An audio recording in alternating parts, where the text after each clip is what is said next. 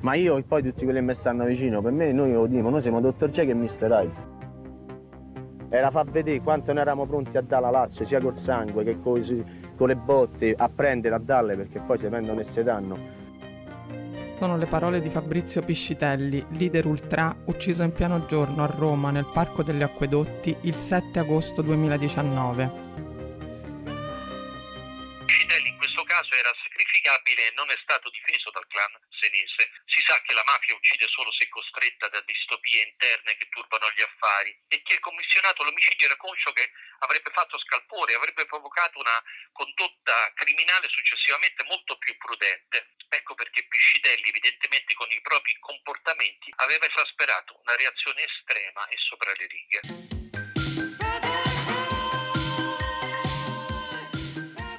La mafia uccide solo se costretta. Per le strade della capitale e sul litorale romano si continua a sparare in mezzo ai civili in pieno giorno. Le esecuzioni del Diablo e del Passerotto sono i comunicati stampa della criminalità organizzata, tra gambizzazioni e agguati falliti.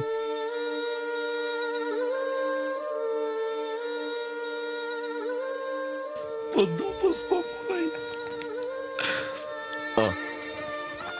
22 novembre dell'anno 2011 a Ostia, siamo intorno a Piazza Gasparri, vengono uccisi Galleoni Giovanni ed Antonini Francesco. Autori e mandanti di questo omicidio erano soggetti maggiorenti del clan Spada. Arriviamo al 15 luglio dell'anno 2013. Questo scontro avviene in via Costanzo Casana davanti a una sala scommesse, proprio alle spalle della caserma dei Carabinieri, come se la caserma dei Carabinieri non ci fosse. Insomma, questo è indicativo della tracotanza. In quella circostanza si scontrano due gruppi criminali, il clan Spada e il clan dei Triassi. Da un lato c'era Spada Carmine, quindi il capo del clan Spada, dall'altra parte invece c'erano i luogotenenti del gruppo Triassi. C'era Esposito Marco, detto Barboncino, che esplose dei colpi d'arma da fuoco contro gli Spada, attingendo ad una gamba Spada Ottavio, e con Spada Ottavio che invece riuscì a colpire con un coltello alla gola Esposito Marco, detto Barboncino. Il 29 aprile 2015 veniva sciolto il 10° municipio di Ostia per infiltrazioni mafiose. Arriviamo al 4 novembre dell'anno 2016, primo tentativo di omicidio di Spada Carmine. Il 7 agosto dell'anno 2019 a Roma viene ucciso Piscitelli Fabrizio, detto Diabolic. Sono le dichiarazioni del comandante dei Carabinieri Gianluca Ceccagnoli al processo Bellardini-Casamonica del 2020. È interessante cercare di definire i nuovi equilibri della capitale dopo questi episodi mortali. L'elemento di novità è dato dai clan degli albanesi che cercano di salire nella gerarchia criminale e rappresentano un elemento di perenne irrequietezza per il sistema. Il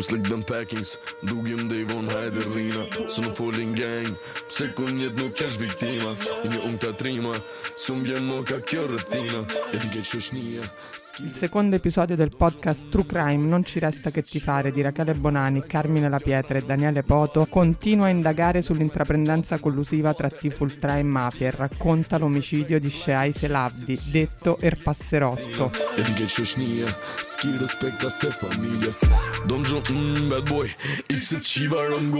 Come sostiene il procuratore Prestipino, l'omicidio di Piscitelli è un omicidio strategico. Un anno dopo, il 20 settembre 2020, a Torvaianica, sulle spiagge dello stabilimento Bora Bora, intorno alle 19, un sicario si avvicina alle spalle del bagnino per colpirlo mortalmente e scappare indisturbato.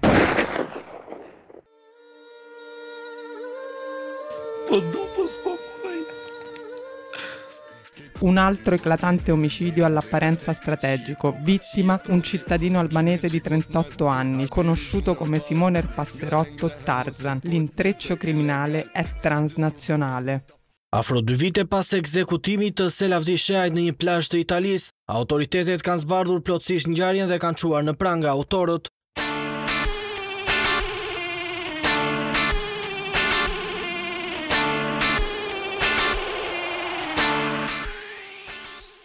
albanesi arrivano in Italia dopo la caduta del regime comunista intorno agli anni 90. Si dedicano agli inizi soprattutto a furti, estorsione e allo sfruttamento della prostituzione. Però col decorrere del tempo, al pari delle mafie italiane autoctone, si sono evolute perché hanno iniziato a produrre e a trafficare di stupefacenti e quindi questo ha consentito loro di raggiungere un livello di pericolosità sia da un punto di vista militare, perché hanno fatto molte alleanze con la criminalità organizzata italiana e primis con la 'ndrangheta, ma sia dal punto di vista economico perché si sono rafforzati, quindi non solo militarmente ma anche economicamente. Nell'Asia invece arrivano verso la metà degli anni 90, quando è proprio il mercato laziale, il mercato romano a richiedere una altissima domanda di sostanze stupefacenti che gli albanesi cominciano a fornire a bassi costi e quindi questa sostanza diventa anche conveniente da un punto di vista economico anche per le altre mafie che già erano presenti nella capitale.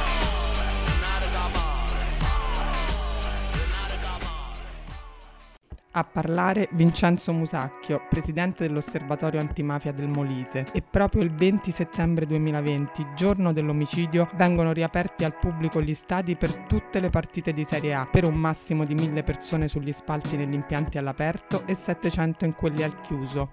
D'altra parte la chiusura degli stadi parallelamente alla stasi dell'attività pubblica, uso delle mascherine, lockdown, scarsa libertà di circolazione, ha provocato una sorta di diaspora contestativa che poi sarebbe sfociata nel filone Novax, nel complottismo, in derive che si battevano contro lo Stato. Gli stadi sono sempre un formidabile deterrente per la protesta, oltre che un comodo luogo di spaccio, dato che le curve di quasi tutti gli stati italiani per ragioni di ordine pubblico godono di una parziale impunità, come se fossero un luogo extraterritoriale rispetto alle leggi ordinarie dello Stato. Come abbiamo visto, la tifoseria ultra negli anni del lockdown è stata compressa, la tensione si alimentava per la sua esclusione dagli stadi, vista e metaforizzata come un'esclusione tout court dalla vita, e questo non poteva che alimentare una tensione latente, sfociata in un tentativo di palese strumentalizzazione politica. Il 6 giugno 2020, su iniziativa di Giuliano Castellino, attivo in curva e nei centri sociali di destra, viene convocato un raduno ultra al Circo Massimo di Roma. È la prima manifestazione politica nella storia degli ultra in Italia. I tifosi, inattivi da 3 mesi per il forzato blocco a causa del Covid, fanno calare la protesta dagli stadi nelle piazze. Con un comunicato emesso da Brescia il 17 maggio 2020, il gruppo Ragazzi d'Italia chiama a raccolta tutte le formazioni ultra che hanno a cuore il bene e il destino del nostro paese. Si autoescludono i tifosi dell'Atalanta, molti eredi degli irriducibili, orfani di Piscitelli, e gli ultra della curva sud rispondono all'appello "Partiamo dalle curve per infiammare le strade". Mi raccomando, 5 secondi e andiamo in onda. Dammi il microfono. Come si chiama? Simone Carabella. Io sono della Roma. Già, curva sud. Simone Carabella. È così che dice nuovi politici che sono. No, nuovo politico è un termine in realtà che lascia la libertà di pensiero di ognuno di interpretare la nuova politica. Nuova politica sicuramente significa ragionare con l'Italia di oggi e non con l'Italia di ieri. Quindi con i problemi che oggi realmente si trovano a vivere gli italiani. Le istanze politiche nascono dalle curve. No, queste istanze politiche nascono da ogni categoria italiana. Oggi le curve è un altro modo per manifestare il proprio dissenso. Lei ci assicura una manifestazione pacifica, non ci sono intenzioni... È assolutamente pacifica, io non sarei qui.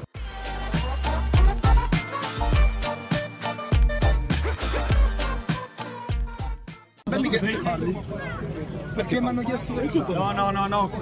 Qui nessuno è autorizzato a parlare a nome dei Ragazzi d'Italia.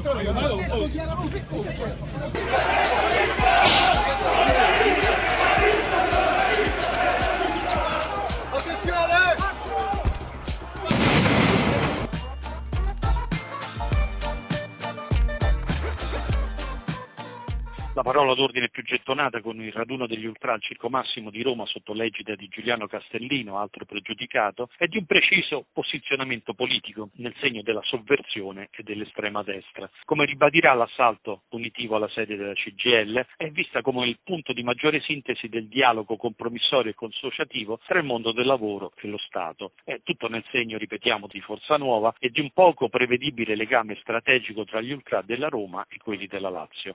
È un fatto momento storico è la prima volta che l'invasione di campo dal calcio alla politica prende corpo con una diffusione endemica che tocca le città e gli ultrà di riferimento per le squadre di Roma, Varese, Verona, Padova, Udine, Bologna, Genova, Piacenza, Milano, Ascoli e Torino.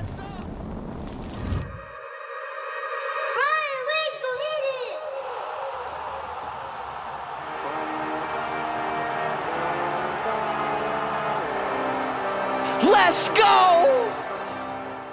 Noi auspichiamo una grande rivoluzione di popolo, una grande rivoluzione nazionale fatta di connazionali che non siano né di destra né di sinistra, ma che riconquistino il sacrosanto diritto alla libertà. Poi ovvio, io sto in piazza, tu mi carichi e mi vuoi cacciare via, e mi vuoi picchiare, mi vuoi mettere sotto con le camionette, mi vuoi sparare tanto addosso, uno cerca nella maniera più, diciamo, meno violenta possibile di difendersi. La verità è in 5 parole, di Covid non si muore, di Covid si guarisce facile. Cominciamo a dire questo vogliono sentire gli italiani.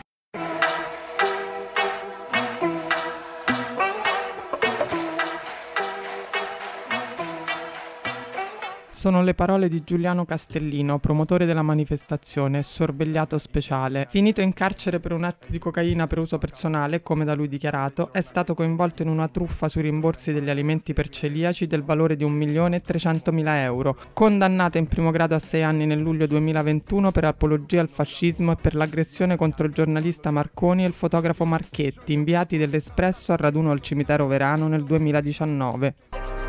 Let's play football.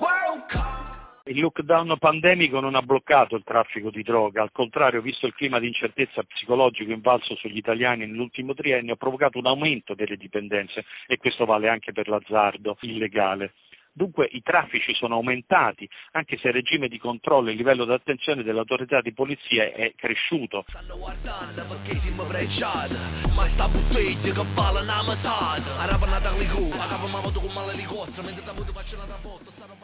A uccidere Selavdi Shehaj sarebbe stato lo stesso uomo che ha ucciso Diabolik, Raul Esteban Calderon, 52enne argentino secondo i documenti ufficiali, un sicario, un mercenario, uno spietato killer al soldo della mafia ma non colluso. Questo gli varrà la diminuzione della pena.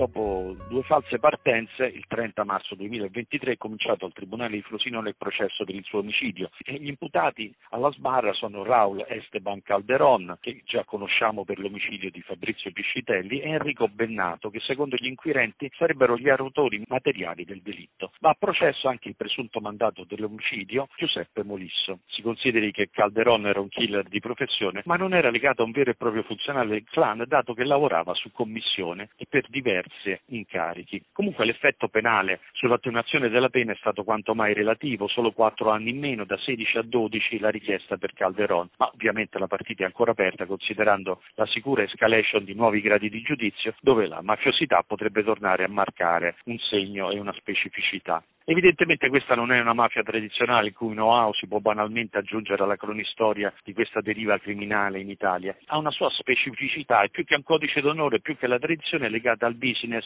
e alle partite di droga.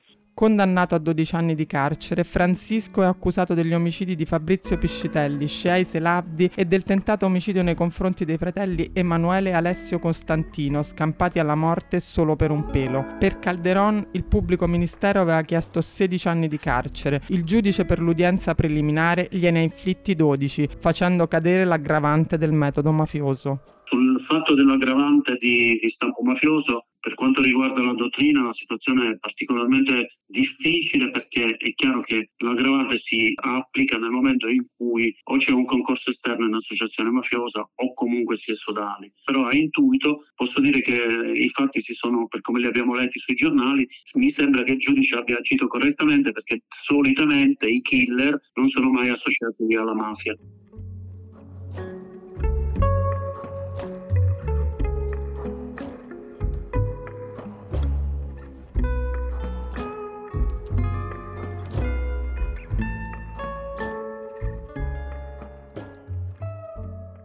Il territorio o si conquista attraverso la corruzione oppure lo si fa attraverso la violenza tertium non datum, cioè non esiste una terza eventualità. E Roma è un territorio molto, molto particolare dove Questi due metodi convivono tra di loro alternandosi a seconda del momento storico in atto. I nuovi mafiosi ormai sono proiettati verso ambiti mercatistici e contaminano l'economia legale con il monopolio di interi settori, da quello sanitario, quello edilizio, immobiliare, gli appalti, le concessioni, le opere pubbliche. La loro caratteristica peculiare e uniforme è la transnazionalità, che è utilizzata come strategia espansionistica finalizzata innanzitutto a riciclare e rimpiegare i capitali illeciti, utilizzando ultimamente anche tecniche di occultamento sempre più artefatte, frutto proprio del traffico internazionale di stupefacenti.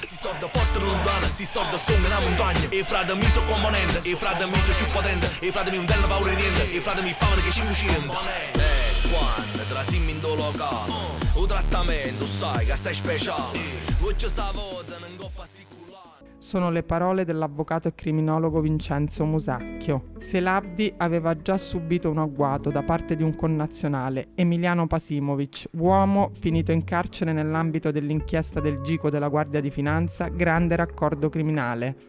Il 2 aprile 2016 su Viale Francia, sempre a Torvaianica, è il momento in cui Emiliano Pasimovic, 35 anni, di Ardea, dopo una rapida inversione di marcia, sale sul marciapiede dove si trova Selavdi Shehaj cercando di investirlo. Il sesto senso di Tarzan però lo salva, Simone si rende subito conto del pericolo e fugge. Attraversa di corso la strada e Pasimovic finisce per sfiantarsi contro un palo dell'illuminazione. Forse Simone lo avrebbe di nuovo pestato se il malcapitato non avesse fatto in tempo a darsela a gambe. Il conflitto probabilmente è nato per la gestione del controllo del territorio, una rivalità per il recupero crediti e una vera e propria antipatia personale, provocando nei giorni precedenti una violenta colluttazione non senza conseguenze, ma c'è dell'altro. Roma, città aperta anche per le mafie che si spartiscono il controllo del territorio ed ambiscono al consenso popolare garantendo un sistema di assistenza sociale parallelo e deviato e nel silenzio collusivo capitolino è mattanza transnazionale.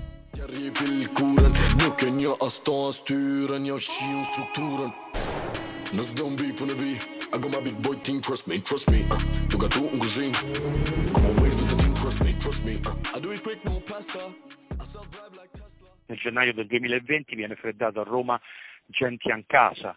Nel settembre successivo viene fatto fuori sulla spiaggia di Torvaianica Selavdi Shehaj e 6 giorni dopo la morte di Piscitelli si aggiunge all'elenco Luizim Daiu. Si delinea prima la figura apicale di Zogu, sotto la cui egida si consumano alcuni degli omicidi più efferati dell'ultimo triennio, che evidenziando ancora una volta di più il legame conflittuale e contraddittorio tra i detentori di stupefacenti e i corrieri incaricati di diffondere la droga sul territorio.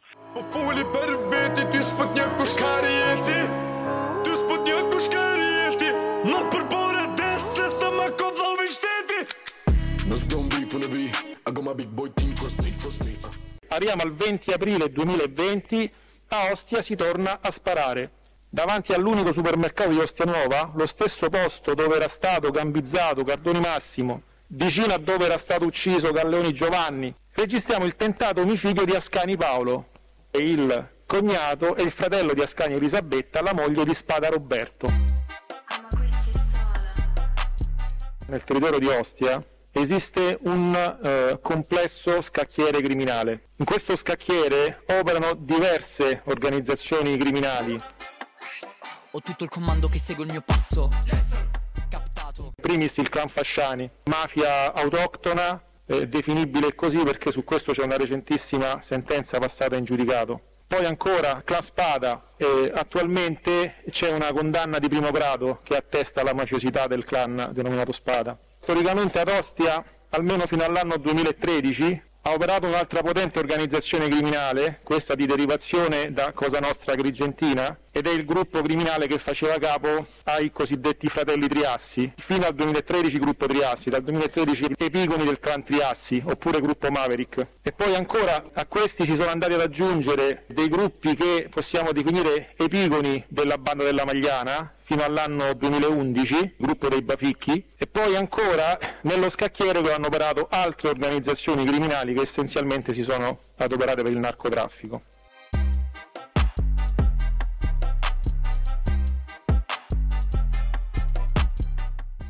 Tutte quante queste organizzazioni ruotano e hanno rotato intorno ai due macro business criminali del territorio di Ostia, che sono in primis il narcotraffico. La seconda attività economica importante è quella del controllo criminale delle attività balneari e tutte quante le attività di indotto.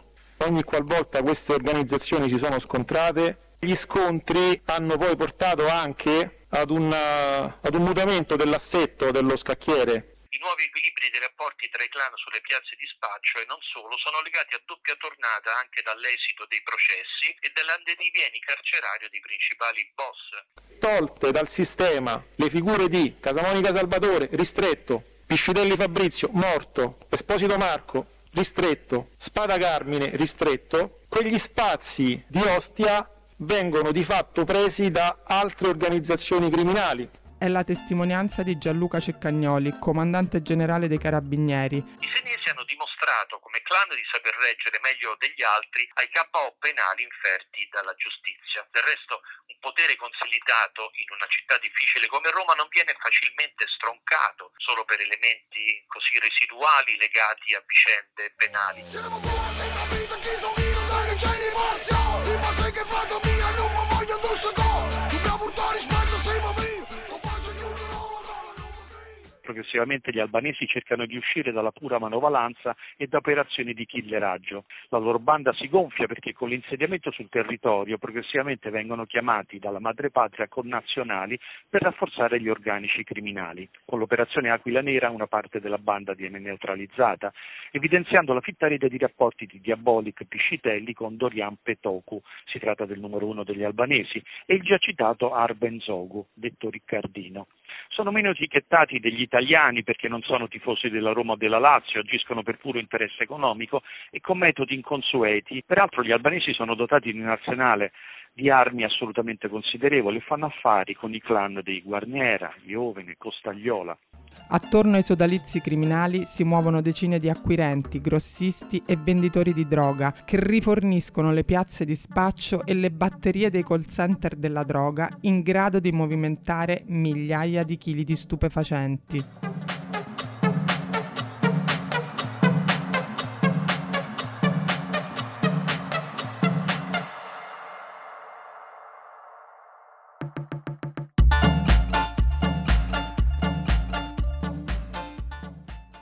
La batteria degli albanesi sulla piazza criminale di Roma è in costante crescita qualitativa, diciamo dal 2020 in avanti, con un particolare radicamento sul litorale, da Ostia a Torvaianica, ma anche sconfinamenti a Anzio, Nettuno. Il numero degli affiliati nella batteria di Salabdi in effetti rimane piuttosto misterioso, ma quello che è certo è che gli viene dato mandato per assoldare da Tirana, capitale dell'Albania, aspiranti criminali sui territori italiani, attingendo ai clan schipetari di sospetta origine mafiosa.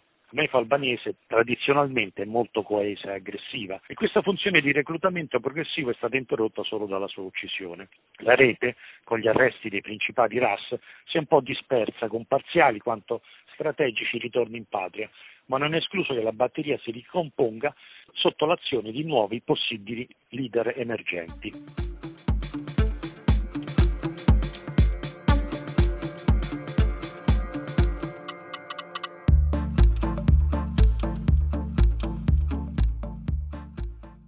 Shehaj Selavdi è un soldato semplice, cioè è un cittadino albanese che aveva precedenti penali per traffico di stupefacenti e che in Italia ha cercato anche di fare una scalata alle piazze di spaccio, soprattutto romane del litorale, probabilmente pestando i piedi a qualche boss che già si era insediato in quel territorio. Si parla in questo caso del boss Giuseppe Molisso, che poi appunto vistosi insediare il proprio territorio ha deciso di eliminarlo. In merito alla costruzione di una batteria di 150 persone al suo servizio, credo che questa, ipotesi non corrisponda alla realtà. Simone sul territorio era una pedina e quindi il suo raggio di azione è limitato e lui rappresentava solo i veri capi della mafia albanese, che per principi proprio dell'associazione criminosa risiedano tutti in Albania e quindi lui obbediva ai loro ordini. E semmai fossero esistiti 150 uomini, che è possibile che esistano anche nella realtà, comunque questi uomini erano al servizio dei boss che si trovavano in Albania e che magari da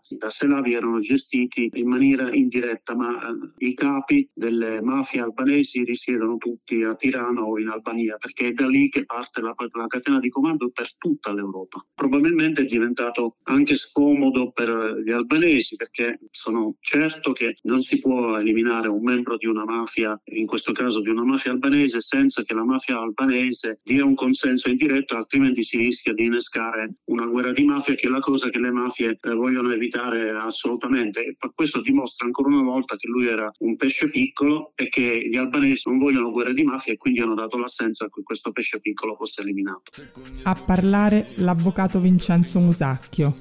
L'Europol a settembre 2020 dichiara il gruppo criminale albanese Compagnia Bello una delle reti di trafficanti di cocaina più attive in Europa, una piovra con 14 tentacoli, tanti quante sono le sue cellule identificate estese in 10 paesi, un potentato internazionale dello spaccio sul quale è stata parzialmente fatta luce nel settembre 2020 con la maxi operazione Los Blancos, conclusa con 30 ordinanze di custodia cautelare e 84 arresti. Da Firenze le indagini hanno scoperto un coordinamento organizzato militarmente capace di importare quintali di coca e di raggiungere piazze come Torino, Roma, Rimini, Padova, Verona e molte altre province italiane. Sulle piazze romane gli albanesi che contano sono i trentenni Dorian Petoku, Elvis Dance e Ermal Arapai.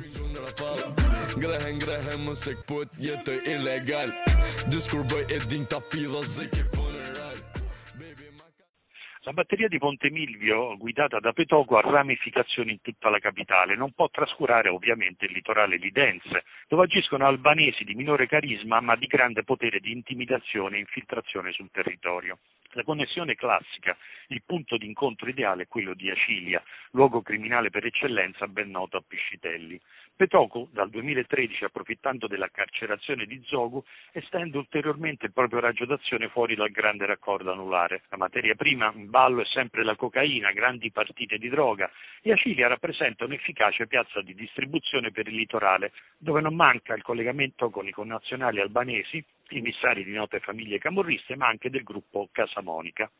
Elvis Demce, 36 anni, è un epigono di Piscitelli.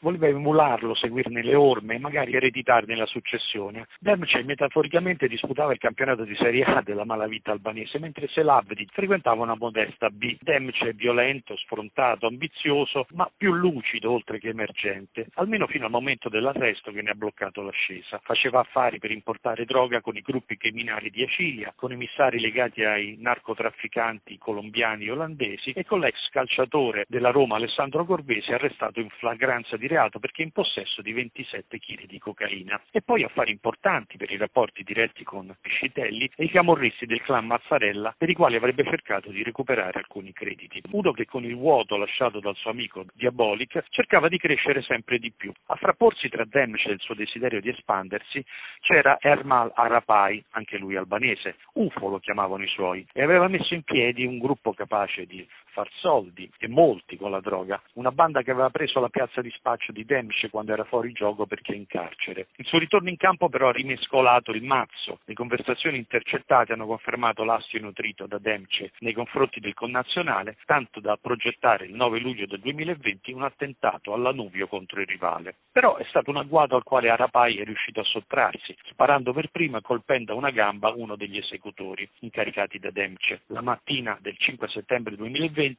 il gruppo di Demce avrebbe quindi appiccato un incendio a Vellete ai danni della villa e delle auto di Arapai e della compagna, escalation violenta che ha costretto Arapai alla fuga in Spagna per il timore di ulteriori ritorsioni. Gli dovete levare tutti i denti, diceva ai suoi Demce parlando di UFO, una guerra tra i due che sarebbe finita nel sangue se gli arresti di Arapai prima e di Demce poi non avessero interrotto almeno per ora questa faida tutta albanese.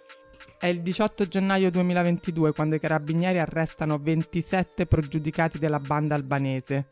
Associazione finalizzata al traffico di sostanze stupefacenti aggravata dal metodo mafioso, cessione, detenzione ai fini di spaccio, estorsione, danneggiamento a seguito di incendio, detenzione e porto in luogo pubblico di armi da fuoco.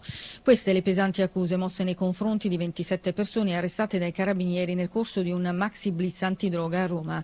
I provvedimenti scaturiscono da due indagini. La prima riguarda riguarda il gruppo criminale facente capo al cittadino albanese Arapai Ermal, è avviata dai carabinieri del nucleo investigativo di Frascati dopo il brutale omicidio di Cristian Di Lauro. La seconda, condotta dai carabinieri del nucleo investigativo di Roma, ha avuto origine dall'attività svolta a carico di Demce Elvis, malvivente di nazionalità albanese, iniziata nell'aprile del 2020, subito dopo la sua scarcerazione con la concessione degli arresti domiciliari. I due gruppi erano dotati di una solida struttura organizzativa, con la disponibilità di armi e pronti a far fuoco in caso di necessità, entrambi anche stabilmente impegnati nello smercio di consistenti quantitativi di cocaina ed hashish destinati alle più fiorenti piazze di spaccio della capitale, dei castelli romani fino ad arrivare al litorale pontino. Elvis Demce è stato alla fine condannato in abbreviato a 18 anni di carcere. Ermal Arapai dovrà scontare 16 anni dietro le sbarre. Per gli inquirenti, Tarzan era un componente della banda Diabolic. Selavdi era palesemente legato a Piscitelli, rispetto al quale però non aveva ambizioni di affrancamento. Era un gregario violento, un numero 2 pronto al crimine e non informato dell'ampia serie di legami equivoci del suo boss, dal quale dipendeva in toto. Era soprannominato Tarzan per il carattere sprezzante e selvatico, in forza e ragione soprattutto di un aneddoto. Mi avete preso con quei 4 chili, ma non avete fatto niente, mica avete fermato il camion carico che avevo dietro, mentre si riferisce a un carico di droga. Spavaldo è tanto sicuro di sé, al punto di provocare i carabinieri che lo avevano appena arrestato, sorprendendolo mentre a Pomezia consegnava un carico di hashish, per l'esattezza 4,7 kg. I militari seguivano lui e la sua banda da tempo, alla fine erano riusciti a prenderlo con le mani nel sacco. Ma questo albanese non era tipo da abbassare la testa, era un duro. Il soprannome di Passerotto veniva per il carattere un po' spontaneo e ingenuo dei suoi improvvisi scoppi di violenza e di ira. Il suo omicidio è ascrivibile a una vendetta, ma anche alla faida interna tra bande di narcos in cerca di supremazia sulla piazza della capitale e dintorni. Imputato al processo per l'omicidio Selavdi anche Giuseppe Molisso, considerato il mandante e il possibile successore di Piscitelli, come spiega il presidente Vincenzo Musacchio. Per quanto riguarda Giuseppe Molisso, io credo che si possa dire che è un possibile capo della nuova camorra romana. Parliamo di un giovane che è l'espressione proprio di questi nuovi camorristi che sono dediti al narcotraffico internazionale. Proprio dalle indagini effettuate dalla polizia sembrerebbe che fossero un boss in grado di gestire il traffico e lo spaccio della droga e in grado di dare ordini per colpire anche le organizzazioni rivali, quindi sicuramente è un boss di primo piano. Tant'è vero che il suo grido di battaglia "Piamos e Roma" è stato intercettato proprio in una intercettazione effettuata dai carabinieri, il quale testimonia che c'è una grossa piazza di spaccio che invade tutta la capitale di Troma.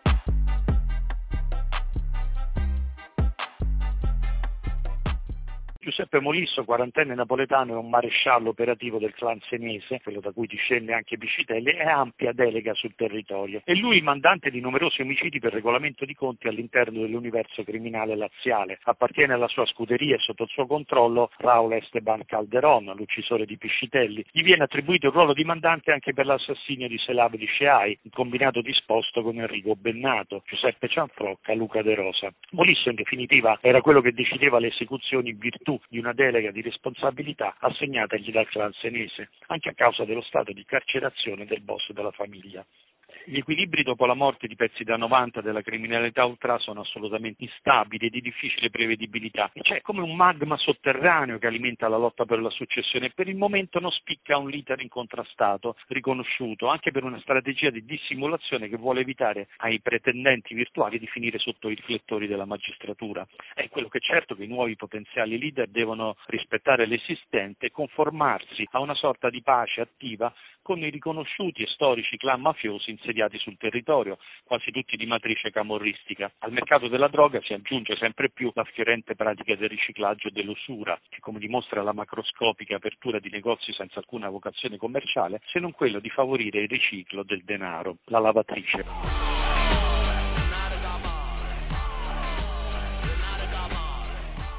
La cronaca nera a Roma sta diventando sempre più cruente, sembra di riportare quasi alla strategia di una tensione di stampo mafioso. Nelle periferie senza controllo, Torbella Monaca, San Basilio, Primavalle, ma ora anche in centro o in una affollata spiaggia sotto l'occhio di tutti, sotto l'occhio di potenziali testimoni che magari non parlano. Del resto anche l'omicidio Piscitelli nasceva con una pretesa di impunità. Se persino il guardiaspalle di Diabolica, a pochi metri di distanza dall'aggressore, non era certo di riconoscere l'esecutore. Ci sono dimostrazioni di forza per far vedere che il territorio è controllato dall'illegalità e non dalle forze dell'ordine, in una sorta di far west antistato. Il procuratore capo Francesco Lovoi nell'audizione antimafia 2023 dichiara che sul territorio romano e laziale la situazione del traffico di stupefacenti, nonostante l'impegno, gli arresti e le indagini, se non è fuori controllo poco ci manca, è veramente preoccupante, per la semplice ragione che l'offerta enorme risponde ad un'altrettanto enorme domanda. Come spiega il presidente Vincenzo Musacchio.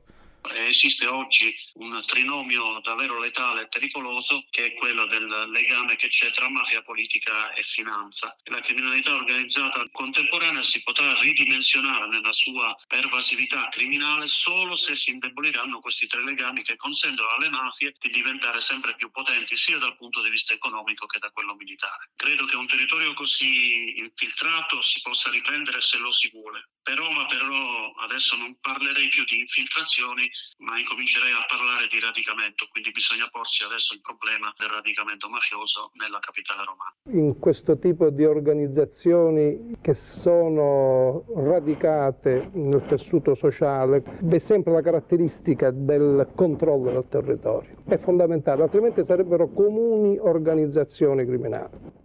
La ideologia, chiamiamola così, la subcultura che è sottesa al fenomeno mafioso non è altro che la sublimazione, ma soprattutto la distorsione di valori che in sé non sono censurabili e che sono proprio di larghi strati delle popolazioni. Se così è chiaro che la mafia in certa qual misura non è estranea al tessuto sociale che la esprime. La gravità del problema è data dal fatto che la mafia apporre in condizioni di autonomia le regole del gioco. Sono le parole di Giovanni Falcone. Le metamorfosi mafiose sono continue e costanti. Il metodo mafioso adesso è multiforme e comprende sia la violenza che l'ipotesi della corruzione e l'infiltrazione nelle economie digitali. Ormai nuove mafie prediligono sicuramente il denaro al piombo.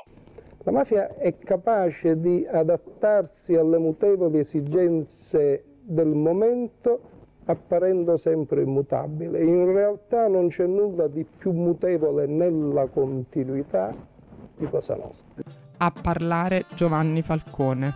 Per queste mafie la violenza è l'extrema ratio, che viene utilizzata in circostanze ben specifiche o per dare un messaggio chiaro oppure perché è rimasta l'ultima strada da poter percorrere per ottenere il risultato che si vuole ottenere. L'esecuzione in pubblico a sangue freddo è sicuramente un messaggio mafioso che deve essere decodificato ed è sicuramente rivolto alle altre associazioni criminali perché potrebbe essere un messaggio di estrinsecazione del potere. Giovanni Falcone sosteneva che la mafia uccide come estrema ratio, non c'è il gusto, non c'è la ferocia fine a se stessa di ammazzare, uccide quando ritiene che sia essenziale in ordine ai suoi interessi. Quando accadono queste cose ci sono dei cambi al vertice. È arrivato traditore, sparava la vodango, quasi nota già favo, tanto una parola sola.